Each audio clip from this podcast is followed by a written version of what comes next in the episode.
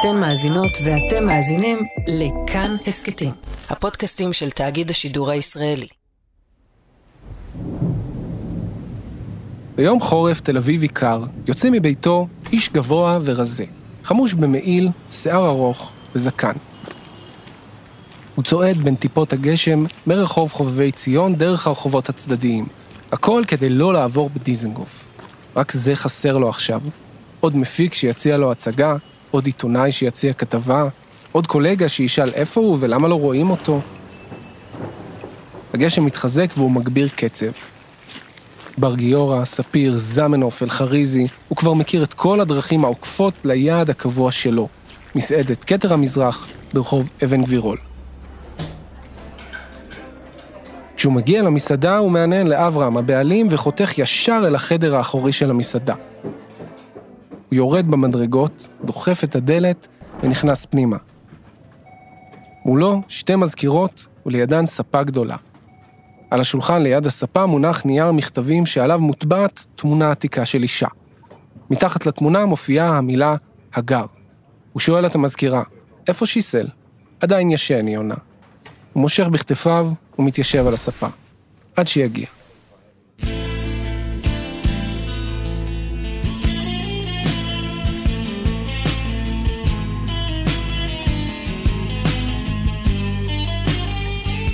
היי, אתם על אריק, רגל פה, רגל שם. מיני סדרה מבית כאן שמונים ושמונה הסקטים לציון עשור למותו של אריק איינשטיין. אני תומר קריב, ובפרק הזה נדבר על עצמאות, על היציאה של אריק לחופשי ועל גיבוש הזהות האומנותית שלו, על הדרך הבלתי נתפסת שעשה מכוכב פופ ואליל נוער עד לזמר יוצר שמעצב את הסביבה היצירתית והחברתית שלו. על אדם שמחליט לא לציית לחוקי התעשייה ולעשות הכל בדרך שלו, דרך שאותה ילוו שותפים ליצירה, שותפים שיהפכו לחברי נפש.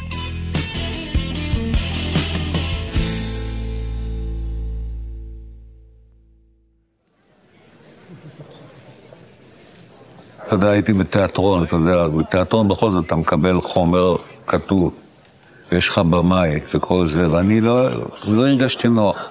אין מחיר לחופש, אתה מבין, שאנחנו נהיה האדונים של מה שאנחנו עושים. זה הרגשה של חופש מוחלט. הסתכלו נבי, פעם הייתי סי הגברים ברובע, כסף לא חסר לי, היה עבר כמו לקזנובה. השנה היא אלף תשע מאות שישים ושלוש. אריק איינשטיין בן עשרים וארבע, אין לו הרבה סיבות לדאגה. הוא שחקן מבוקש עם מוניטין שהולך וגדל, זמר שכבר הוציא תקליטון סולו, ואפילו עבר בכמה הרכבים. באותה שנה הוא מתחתן עם אלונה שוחט, נצר למשפחה ציונית גאה שיסדה את ארגון השומר. למרות המורשת המפוארת, השניים מתחתנים בלובי של מקום העבודה של אריק, תיאטרון הבימה, שם הוא מככב בלהיט הענק, עיר מלודוס.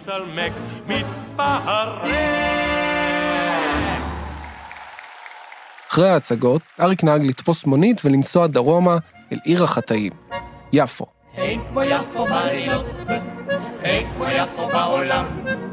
על רצועת החוף של יפו, ליד כיכר השעון, נמצאים המועדונים הכי חמים של התקופה. העיר הערבית העתיקה הפכה בתחילת שנות ה-שישים לסמל ההדוניזם התל אביבי. מבנים טורקיים מימי הביניים שופצו, נפתחו מחדש והפכו למקומות הכי נכונים לבלות בהם. אחד מהמקומות האלה הוא עומר קיים, מועדון שאליו התנקזו שחקנים שעבדו בכל רחבי הארץ כדי לסיים את הערב עם איזו כוסית אחת או שתיים או יותר. בין המבלים הקבועים במועדון אפשר היה למצוא את בני אמדורסקי שהופיע עם הדודאים, יורם גאון שהופיע בהצגה כינרת כינרת, וגם אריק, עייף וסחוט אחרי עיר מלודוס. היינו הולכים למקום בשם עומר קיים, שזה ביפו, איזה מועדון לילה, והיינו נפגשים שם ושרים להנאתנו. אתה לא תאמין שיש כזה דבר. להנאתנו. והיינו שרים שירים של כינרת שלי. כל אחד בקול שלו היינו מחפשים אל עצמו, כל אחד, וזה הסתדר מאליו, וזה נשמע יפה, ואמרו לנו, תגידו, מה אתם לא רוצים תקליט? זה יורם גאון. מתאר את המפגשים שהובילו להקמת להקה חדשה, שלישיית גשר הירקון. רוצה להציג את השלישייה שלנו, שלישיית גשר הירקון החדשה. בני. אני, גאון. רגע, רגע, רגע, זה לא נגמר. אם אתה גאון, אז אני איינשטיין. מי שדחפו את החבורה להפוך להרכב מקצועי, הגיעו ממועדון יפואי אחר, החמם, חיים חפר ודן בן אמוץ נתנו לשלישייה בית להופעות במועדון שלהם, ואפילו כתבו את קטעי הקישור.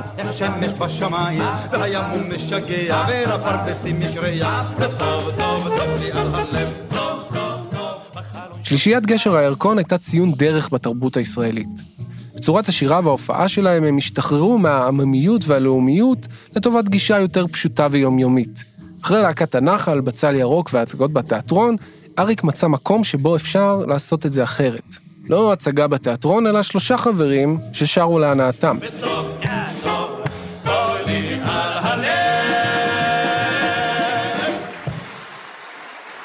אבל אז משהו השתנה.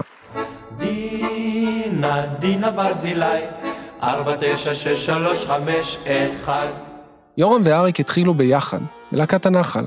למרות ששניהם הגיעו מרקע מאוד שונה, יורם הירושלמי ואריק התל אביבי, הם התחברו מיד.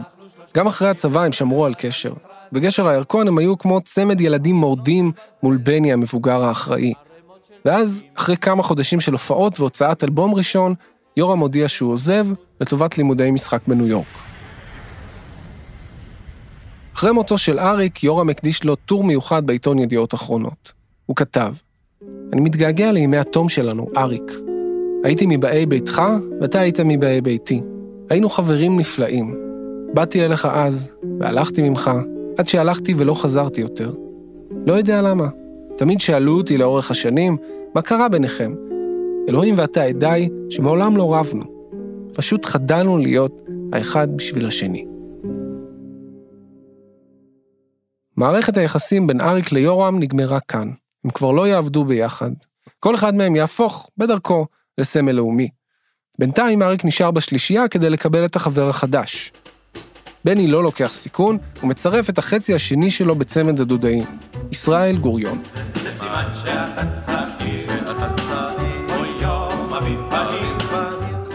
כששלישיית גשר הירקון קמה, הדודאים כבר היו צמד מצליח. בני וישראל היו כוכבים גדולים עם לעיתי ענק מול אריק ויורם שהיו די בתחילת דרכם. ואז יורם עזב, ואריק מצא את עצמו קצת בודד עם צמד הסטרים. שלושים וחמש שנים אחרי, ברעיון לסדרה סוף עונת התפוזים, אריק מתייחס בהומור לחוויה הזאת, אבל משהו ממנה נשאר איתו. ואז יורם גאון עזב, הוא הלך לשחק בתיאטרון, ובא ישראל גוריון. ואני לאורך כל השנים, אמרתי, ישראל הצטרף, כן? רק בסוף שגמרנו את זה, פתאום אני הבנתי שבעצם אני הצטרפתי לדודאים. כשאתה לבמה, אתה מהוותיק, מהמייסדים, ואתה שעה וזה, אבל בעצם הם שניהם עומדים פה, ועלול להיות שאנשים עובדים ואומרים, מי זה הגבוה שמפריע לדודאים? בין גשר הירקון לשלישייה הבאה, אריק מוציא גם אלבום בכורה, שר בשבילך. אלבום שנוצר בשיטה שבה עבדה תעשיית המוזיקה באותן שנים. כמו פס ייצור, יש כותבים, יש מלחינים, יש מפיק מוזיקלי, והזמר, במקרה הזה אריק, רק מגיע בסוף ושר. השדרות העיר והלילה הזה השדרות... כמו גשר הירקון, גם האלבום הזה היה הצלחה גדולה. בגיל עשרים ושבע אריק היה כוכב על, אליל נוער ואייטם מבוקש במדורי הרכילות. אבל הוא לא היה מרוצה. זה לא חומרים שהוא רצה לבצע. שר בשבילך נשכח עם השנים, ואריק מעט לדבר עליו או לבצע שירים מתוכו. אבל גם החוויה הזאת לימדה אותו משהו. הוא צריך למצוא בעצמו את השותפים שלו. את אלה שיכתבו, ילחינו ויפיקו. ואת השותפים האלה הוא ימצא ממש מתחת לאף. השעה הייתה שעת לילה מאוחרת במועדון עומר קיים. אריק, כרגיל, יושב ושותה קוניאק עם חבריו השחקנים. לבמה עולה מנהל המועדון שלמה צפריר ומציג צמד חדש. הוא מספר שהגיטריסט הגיע מירושלים והזמרת מפיטסבורג. דונה, דונה, דונה, דונה, דונה, דונה, דונה. אריק מניח את הכוסית ומסתכל. הזמרת כל כך מלאת ביטחון, כל כך כלילה ולא לוקחת את עצמה ברצינות.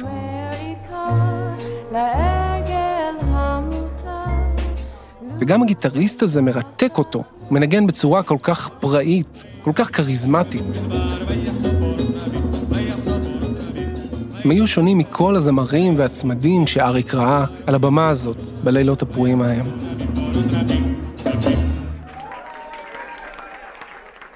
כמו שקורה לא פעם במיתולוגיות כאלה, לא ברור אם הוא פנה אליהם או קיבל פנייה, אבל בתחילת אלף תשע מאות שישים ושבע אריק מצא את עצמו עולה במדרגות אל דירת גג ברחוב טרומפלדור.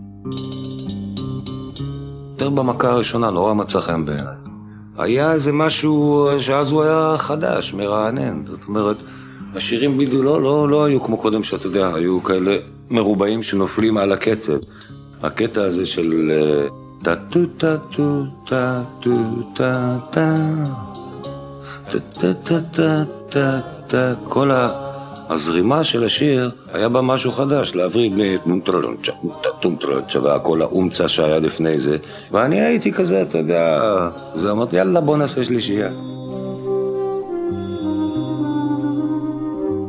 התחלנו לשיר אני ושמולי, ואחרי שיר או שתיים, אריק התחיל לשיר איתנו, ואני לא יודעת איך להסביר את זה, פתאום הציעו דבר בלי לתמץ. צחקה, צחקה בובה זהבה, וצחק מאוד הדוד, למה לגרש החושך, והרי הוא ילד טוב. אריק התחיל להיפגש יותר ויותר עם ג'וזי קאץ ושמולי קראוס. השמועה על השלישייה החדשה שמתרקמת עברה בתל אביב הקטנה מפה לאוזן, ובדירת הגג של שמוליק התחילו להיאסף עוד ועוד חברים. אחד מהם היה אורי זוהר. אריק כבר הכיר אותו מלהקת הנחל, שם הוא היה הבמאי הדומיננטי ומטיל האימה. אחר כך הם התחילו להתיידד ששיחקו יחד בתיאטרון החמם והסתובבו באותו מעגל חברתי. באחד המפגשים על הגג, חברים ניסו לחשוב על שם ללהקה המתגבשת. כל מיני רעיונות נזרקו לאוויר, עד שאורי נעמד, השקיף החוצה וראה את בית אל על הסמוך. זו הייתה שעת לילה מאוחרת, והיו שם שלושה אורות דולקים, אחד בכל חלון. הוא הסתובב ואמר, יש לי, החלונות הגבוהים. אינך יכולה, ככה סתם ללכת, אינך יכולה, לעזוב אותי. הבחירה של אריק להיכנס למסגרת של להקה נראתה אז תמוהה. הוא כבר הוציא אלבום סולו והיה במעמד של שחקן וזמר מבוקש בפני עצמו. למה לא ללכת אחורה? אבל אריק התחיל להבין שהוא חייב לצאת מפס הייצור. ההצגות המתישות בהבימה, הגבוה שמפריע לדודאים, הזמר שנכנס לאולפן לשיר שירים שכתבו לו, הוא לא רוצה את זה. הוא רוצה לשבת עם השניים האלו ולעשות איתם מוזיקה. לא לשיר שירים של אחרים, לא לשחק טקסטים, ליצור, אפילו לכתוב בעצמו.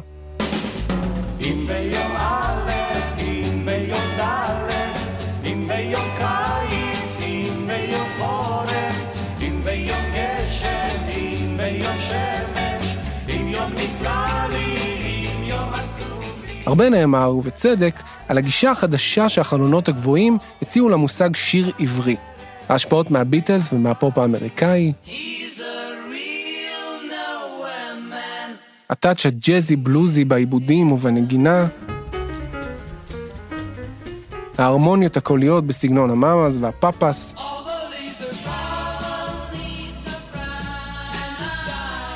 הכל נשמע חדש ורענן.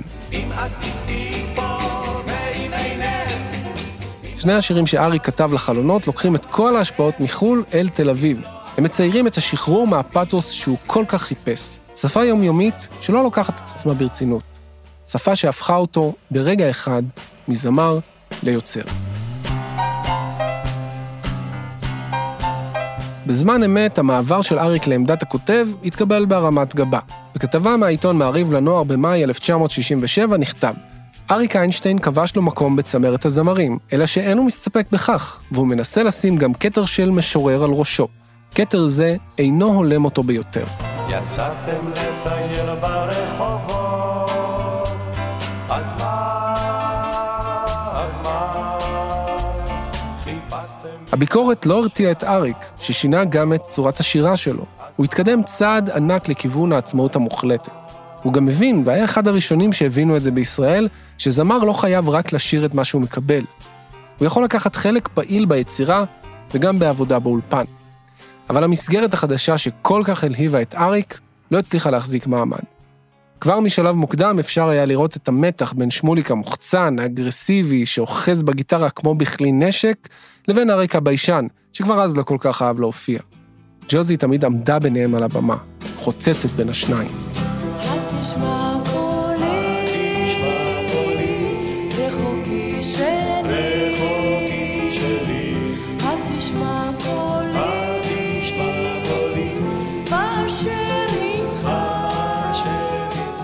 כל זה לא הפריע להם להפוך לאחד הרכבים המצליחים בישראל. ההופעות מול חיילים במלחמת ששת הימים רק שידרגו את המעמד שלהם. אחרי המלחמה, הם הזמנו להופעות באולם אולימפיה בפריז עם נבחרת אומנים גדולה. אבל בשלב הזה, הראש של אריק התחיל לנדוד לכיוונים אחרים.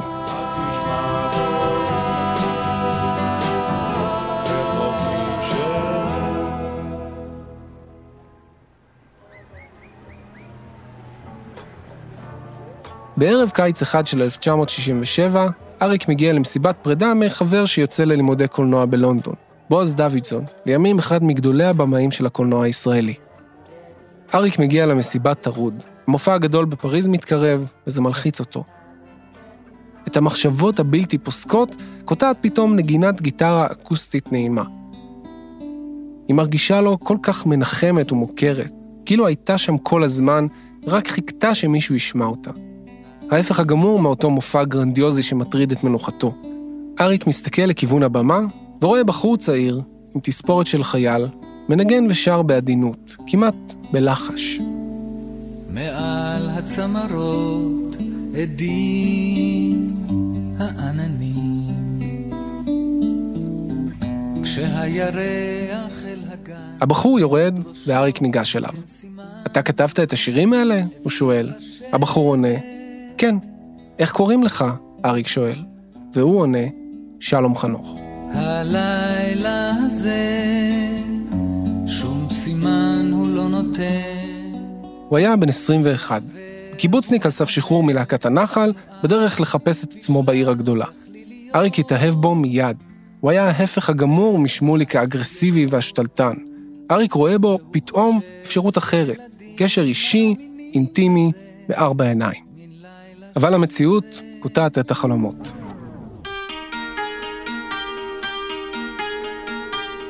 בזמן שאריק חושב על החבר החדש שלו, הוא עולה על מטוס עם החלונות הגבוהים בדרך לסיבוב הופעות שמתחיל בפריז ונגמר בלונדון.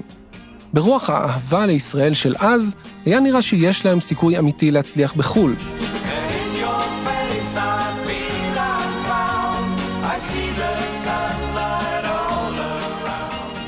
אחרי ששת הימים נסענו לחול עם להקת יונתן קרמו, ונסענו במין סיבוב כזה עם רקדנים וקוסם ויפו ירקוני, וזה אוטובוסים, וזה לא לטעמי וגם לא לטעם אריק ושמולי.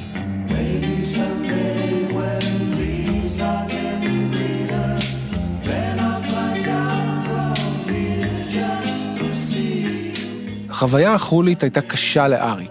הוא היה מאוים מהבמות הגדולות, מרובות המשתתפים. הוא גם התגעגע לארץ, לאלונה ולביתו הקטנה שירי, לספורט, לתל אביב ולסביבה הנוחה והקטנה שלו. הוא גם הרגיש יותר ויותר מאוים מהדורסנות של שמוליק, שלא לדבר על ג'וזי, שנראתה הרבה יותר אטרקטיבית לקהל הזר. מפיקים האנגלים התעניינו בעיקר בה, ואריק מצא את עצמו, שוב, הגבוה הזה שמפריע. מתחים בין השלושה התגברו, עד שהם לא יכלו יותר. על סף חתימה על חוזה הקלטות בחברת קולומביה, אחת מחברות התקליטים החשובות בעולם, אריק החליט לעזוב ולחזור הביתה. תם פרק הלהקות. הגיע הזמן להחליף פורמט וללכת עוד צעד בדרך לעצמאות. בבית בישראל המתין החייל המשוחרר עם הגיטרה האקוסטית. כשאריק חזר לארץ, הוא ושלום התחילו לעבוד בפורמט שיהפוך לדרך העבודה הקבועה של אריק. מפגשים אינטימיים, בארבע עיניים, כמו שהוא כתב בשיר מאוחר יותר, קפה, סיגריה וגיטרה. אחרי שאריק הבין שהוא צריך להתחבר למסגרות יצירתיות שהוא מקים בעצמו, ולהיות שותף פעיל ביצירה, הוא לעוד שלב. עכשיו הוא גם מנטור לשותף צעיר, והוא מביא אותו לפרויקט הבא שלו, האלבום מזל גדי. רוח, רוח, רוח, רוח. למה לא תשכח לנוח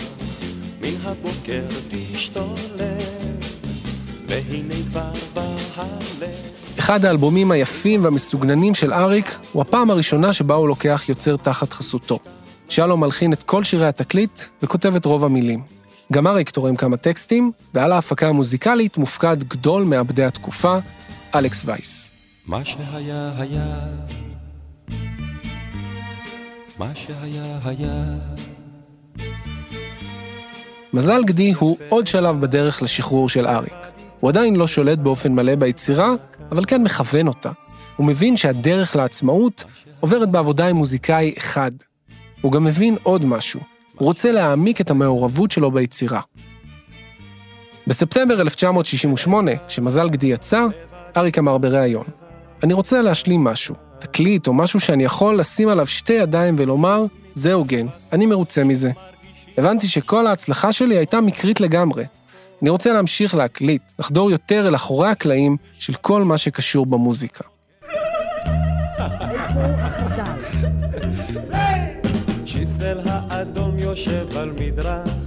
דמיינו את ישראל של סוף שנות ה-שישים. מדינה קטנה וריכוזית, ערוץ טלוויזיה אחד בקושי, שתי תחנות רדיו, מעט עיתונים, מעט מקומות להופעות. רוב התרבות הישראלית היא שלושה משרדי המארגנות בדיזנגוף פינת פרישמן. ופתאום, בתוך המדבר הזה, צצה יוזמה חדשה. בית להפקות שעושה הכל בדרך שלו. סרט, תוכניות טלוויזיה, הופעות, פרסומות, וכמובן תקליטים. מסביב לכל הדבר הזה, מתקבצת קבוצה שמקבלת את הכינוי חבורת לול.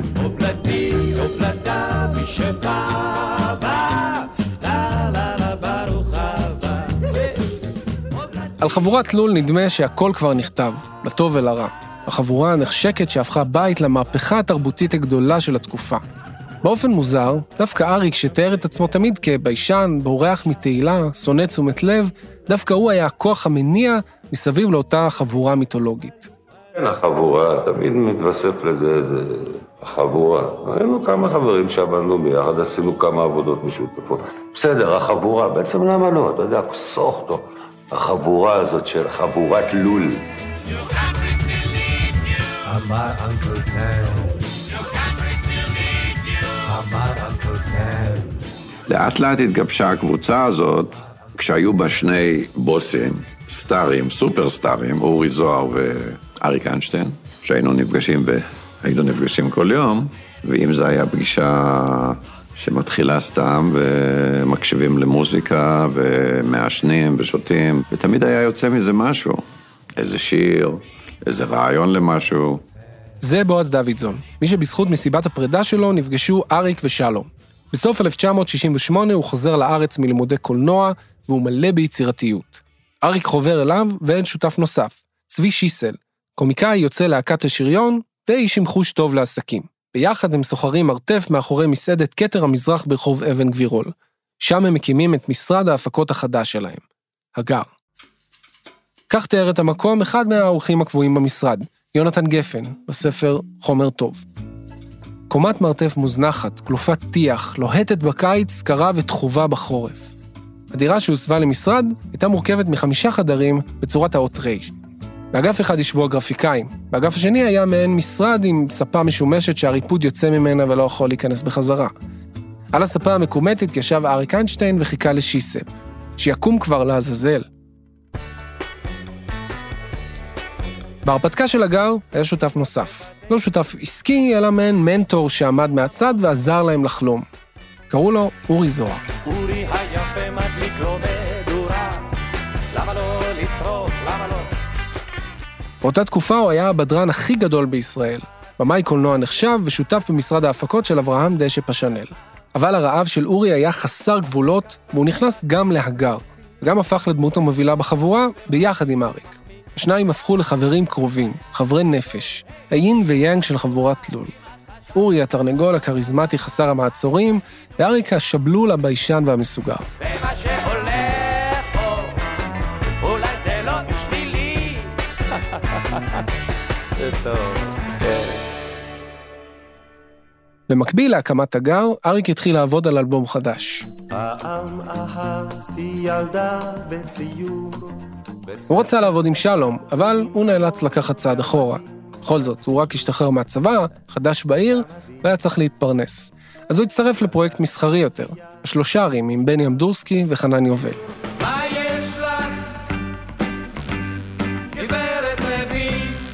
שלום עדיין נשאר בתמונה, גם כחלק מהחבורה, וגם יחזור בהמשך לסיפור. אבל בינתיים אריק חיפש שותף חדש לעבודה. כמו שהיה מקובל, הוא שכר מוזיקאי מקצועי כדי שיכתוב עיבודים, מישה סגל. בידרו של שלום הוא כתב גם את המוזיקה.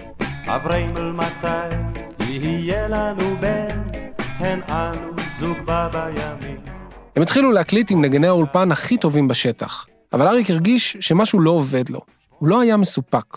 הוא רצה משהו אחר.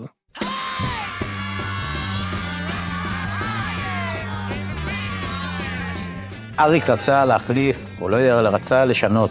והתחלנו ככה לטור את רחוב המסגר. באותו זמן היה ברחוב המסגר מקומות, ואריק שמע, הוא ידע, הוא לא יודע איך באיזושהי צורה הגיע לה, אבל שמם של הצ'רצ'ילים. בערב אחד בשנת אלף תשע מאות שישים ותשע נכנסו למועדון המסיכה ברחוב המסגר אריק איינשטיין וצבי שיסל. אלה היו השעות המוקדמות, לפני שהמועדון נפתח.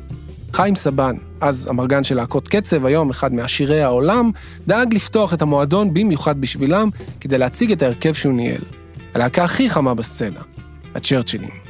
על הבמה עולים חיים רומנו, אמי טרייבאץ', רוב הקסלי, סטן סולומון ומיקי גבריאלוב. הם מחברים את המגבירים ומתחילים לנגן.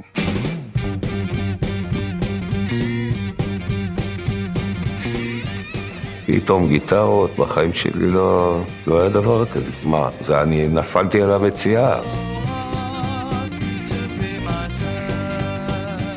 מועדון ריק, בלי קהל, והפידבק פשוט מחריש אוזניים, אבל אריק אוהב את מה שהוא שומע.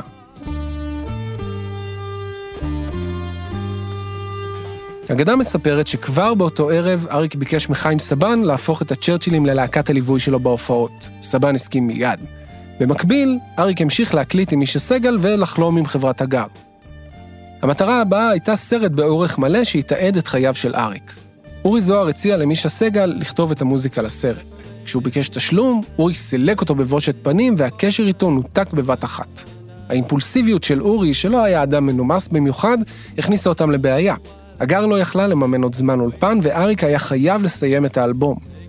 אז הוא לקח את הצ'רצ'ילים, אסף כמה שירים מימי החלונות הגבוהים, עוד קאבר לביטלס, ושיר של הצ'רצ'ילים עם מילים בעברית.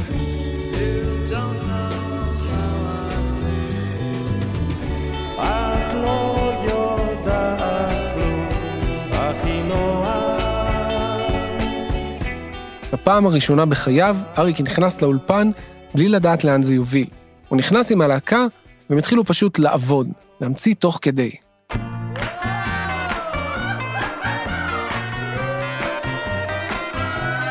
זה היה חדשני לא רק אצל אריק, אלא בכלל בישראל. בעולם, אלבומים כמו פט סאונדס וסרג'נט פפר כבר הוכיחו את הכוח של האולפן ככלי יצירתי, והשפיעו על אמנים בכל רחבי העולם. אבל בישראל, פס הייצור עדיין פעל. כשאריק והצ'רצ'ילים הגיעו לאולפן ישרקול, אולפן חדש ומשוכלל עם מכונת הקלטה של ארבעה ערוצים, הטכנאים לא ידעו מה לעשות.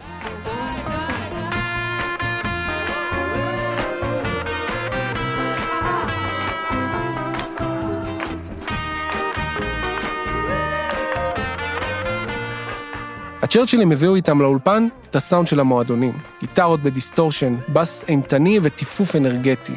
דברים שהיו זרים לגמרי לטכנאים, שהיו רגילים להקליט את התזמורת הפילהרמונית. מאיר אשל, טכנאי של ישרקול, סרב להקליט את אפקט הפאז של הגיטרה החשמלית, בטענה שזה יהרוס לו את מכשיר ההקלטה החדיש. מתוך הבלגן הזה נולדה מהפכה.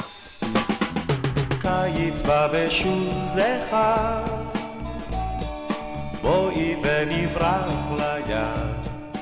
בנובמבר אלף תשע מאות שישים ותשע יצא האלבום פוזי והציג סאונד ישראלי שלא נשמע כמותו. בצד אחד הפסיכדליה הניסיונית של מישה סגל, בצד השני להקת רוק שמנגנת חזק, רועש ומלוכלך. וביניהם אריק איינשטיין, שלא נשמע כמו אף זמר ישראלי, אפילו לא כמו עצמו.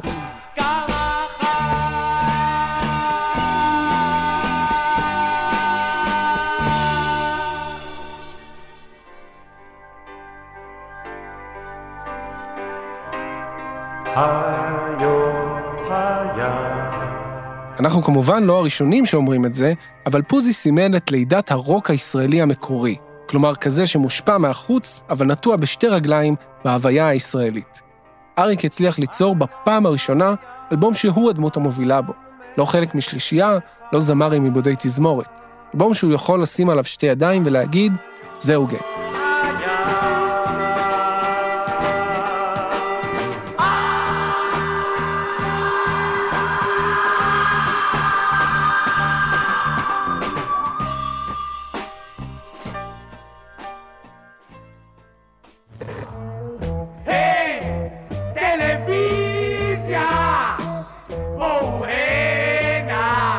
העצמאות החדשה של אריק רק עודדה אותו להמשיך ולהרחיב את הפעילות של הגר ושל החבורה.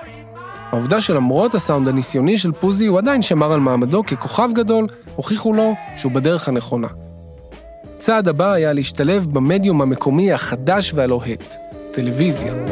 אתה חושב שאני משוגע, תרגע, תרגע. וגם כאן אריק עשה את זה בדרך חדשה שלו, הדרך שבה הוא זה שמנווט את היצירה. גבירותיי ורבותיי, ערב טוב. אנחנו נגיש לכם היום תוכנית של בידור, במרכזה יעמדו כמה פזמונים חדשים, ואנחנו מבקשים אתכם להגביר את כל מקלטיכם, כי בשביל התוכנית הזאת צריך פשוט לשמוע את זה חזק. וחוץ מזה גם למען להפריע את מנוחת השכנים. שבעה עשר ביולי אלף תשע מאות שבעים שודרה התוכנית הראשונה של לול. תוכנית שנראתה שונה מכל מה שהוקרן בטלוויזיה הישראלית עד אז. מול מגישי החדשות החנותים בחליפות, לול הציגה שילוב של שירים וקטעי מעבר שהציגו את החבורה הזרוקה, ובמרכזה אריק, בשיער ארוך ובגדים פרחוניים. לול גם הציגה שירים חדשים, שירים שנועדו לקיים את הפרויקט שהיה גולת הכותרת של החבורה, הסרט והתקליט שבלול.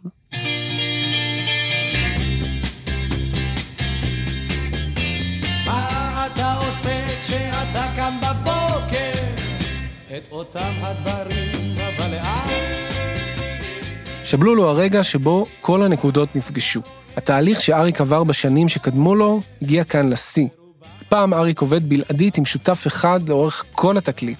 שלום חוזר מהעבודה עם השלושרים כדי להפוך לכותב והמלחין העיקרי, אבל גם למפיק המוזיקלי, משהו שהוא עושה בפעם הראשונה. שלום ואריק בונים את העיבודים באולפן, תוך כדי עבודה, עם להקה אחת מגובשת, הצ'רצ'ילים. אריק מפיק את התקליט בעצמו עם חברת הגר, והכל מוצג בסרט שגם אותו הגר מפיקה. את הכל מכוון, בדרכו הנונשלנטית, אריק. הוא הבין איך לאסוף סביבו אנשים שיעזרו לו לצאת לעצמאות אומנותית מוחלטת. תעשה, כמו שזה מתחיל, זאת אומרת... רגע, רגע.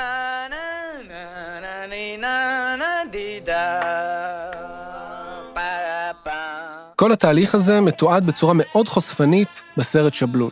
התיעוד בסרט של אריק, שלום והצ'רצ'ילים עומדים ומאלתרים באולפן היה מהפכני. זאת הפעם הראשונה שבה מוזיקאים ישראלים נראו ככה, בלתי רשמיים, עומדים באולפן ועושים חזרות עם להקה. מה שהתחיל כאילוץ בפוזי הפך לשיטת עבודה ושינה לגמרי את הצורה שבה מקליטים מוזיקה בישראל.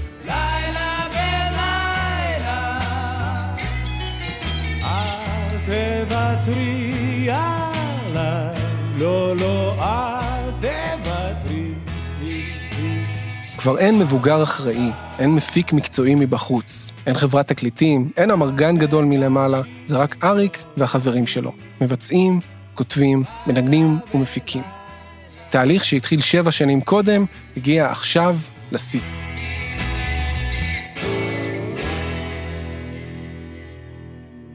אריק רצה לשנות את עצמו, אבל שינה את התרבות הישראלית. הוא הציב סטנדרט חדש להפקה, כתיבה וביצוע של מוזיקה בעברית. ואפשר לראות את זה באלבום שבלול.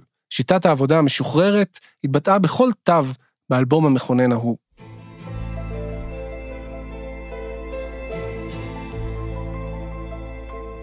הצעקה באל תוותרי עליי, הגסות המשוחררת באנישר, העיסוק במיניות בטוב לי, ההצהרה הפוליטית באבשלום וגולת הכותרת. למה לי לקחת ללב? שיר שביטא את הדבר הכי חשוב שאריק מצא באלבום הזה. הוא מצא חברות עמוקה, קרבה ואהבה. כן, אהבה אמיתית. למה לי לקחת ללב? יש לי דברים חדשים בראש, יש לי דמיון שעוזר לפעמים לשכוח. לאריק היו הרבה קשרים אישיים עם מוזיקאים, קצת לפני והרבה אחרי, אבל שלום היה בשבילו אחד ויחיד. כשהוא נשאל עליו, הוא הגיב במבוכה, כמו ילד מאוהב. חברים באמת טובים כמו שהיית אומר? כן, שלום הוא מתוק. תשמע, שלום, אני הכרתי אותו בין עשרים ואחת עשרים ושתיים. אתה יודע, מוזיקאי באמת מיוחד במינו, משורר יוצא מן הכלל, ואיש של עבודה, ומצחיק, אה, הוא גם מצחיק, אתה מבין? אז זה פשוט פרייר, מי שלא הולך להיות חבר שלו, אתה מבין? השחר מתקלח במקלחת של צבעים, פרפר נושק לפרח. האהבה בין אריק ושלום קיבלה ביטוי על עטיפת האלבום, עטיפה מיתולוגית שעיצב מעצב הבית של הגר, דוד דרטקובר. הוא צילם כמה תמונות של אריק ושלום על גג בתל אביב, ברוח יותר מסוגננת ורשמית. אבל דווקא רגע אחד בין התמונות, רגע שבו אריק התקרב לשלום ולחש לו משהו, היה הרגע שהגיע לעטיפה. גם בעטיפה הזאת הייתה הצהרה. אריק ושלום חלקו קרדיט שווה והופיעו יחד על עטיפת האלבום. פעם הראשונה שבה המלחין, מי שהיה הפועל מאחורי הזמר, מגיע לקדמת הבמה, חולה קרדיט ותמונה שמעידה יותר מהכל על השינוי שעבר באריק. שבר את המחיצה בין מבצעים למוזיקאים, וסיגל לעצמו צורת עבודה שהכתיבה שינוי במוזיקה.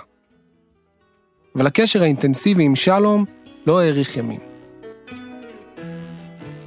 הייתי צעיר ועשיתי הרבה וגם הצלחתי, ופשוט חיפשתי, כן, חיפשתי אתגר.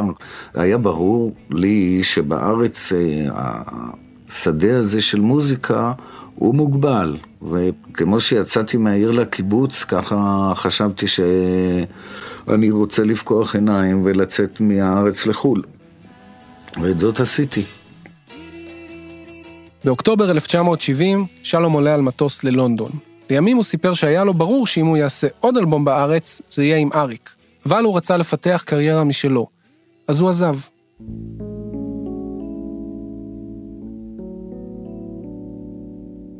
בדרך של אריק לעצמאות הוא פגש חברים חדשים, אבל בסוף שוב נשאר לבד.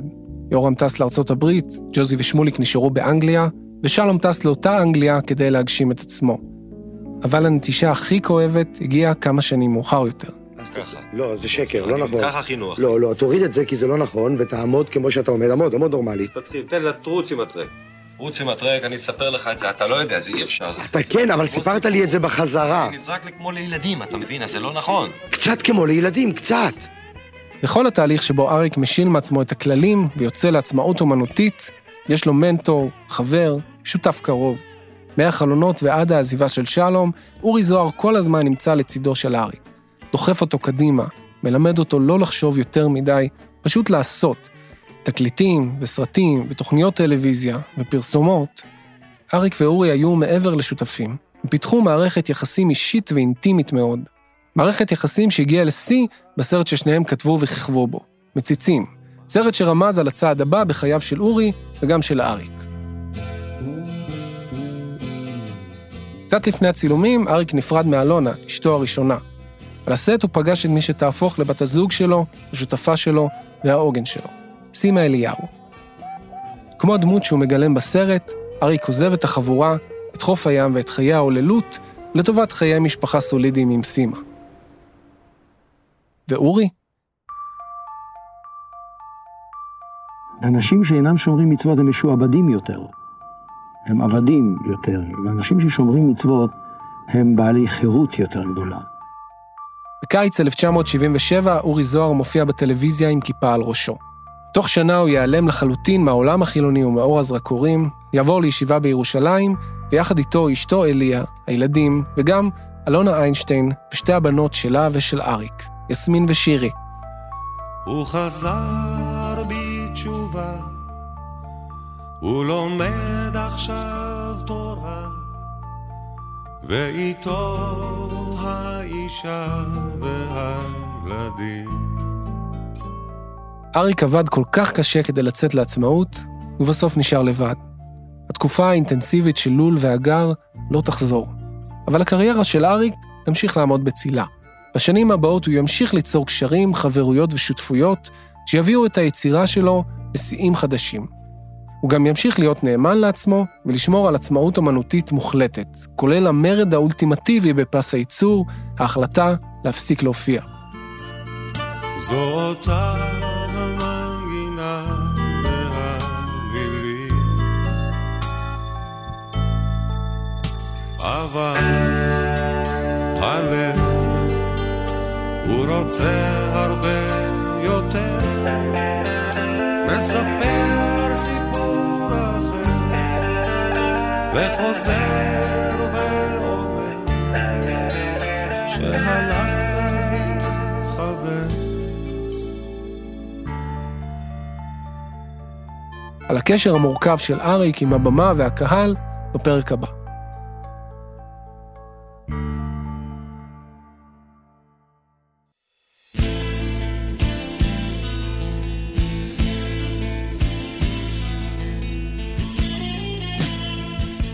האזנתם לפרק השני במיני סדרה אריק, רגל פה, רגל שם, מבית כאן שמונים ושמונה הסקטים.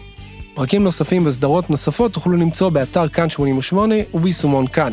אנחנו נמצאים גם בכל יישומוני ההסקטים. רשימת מקורות ניתן למצוא בעמוד ההסקט באתר כאן. אני תומר קריב. את הפרק הזה ערכתי עם תומר מולבידזון ונוגה קליין. מיקס וסאונד, אסף רפפורט. הפקה, גיל מטוס וקבי דסטה. תחקיר בר בלפר. תודה לאייל שינדלר, ניר גורלי, אופרי גופר, אופרי מעקוב, עיניו יעקובי ותומר מיכלזון. בואו להגיד שלום בקבוצת כאן הסקטים בפייסבוק.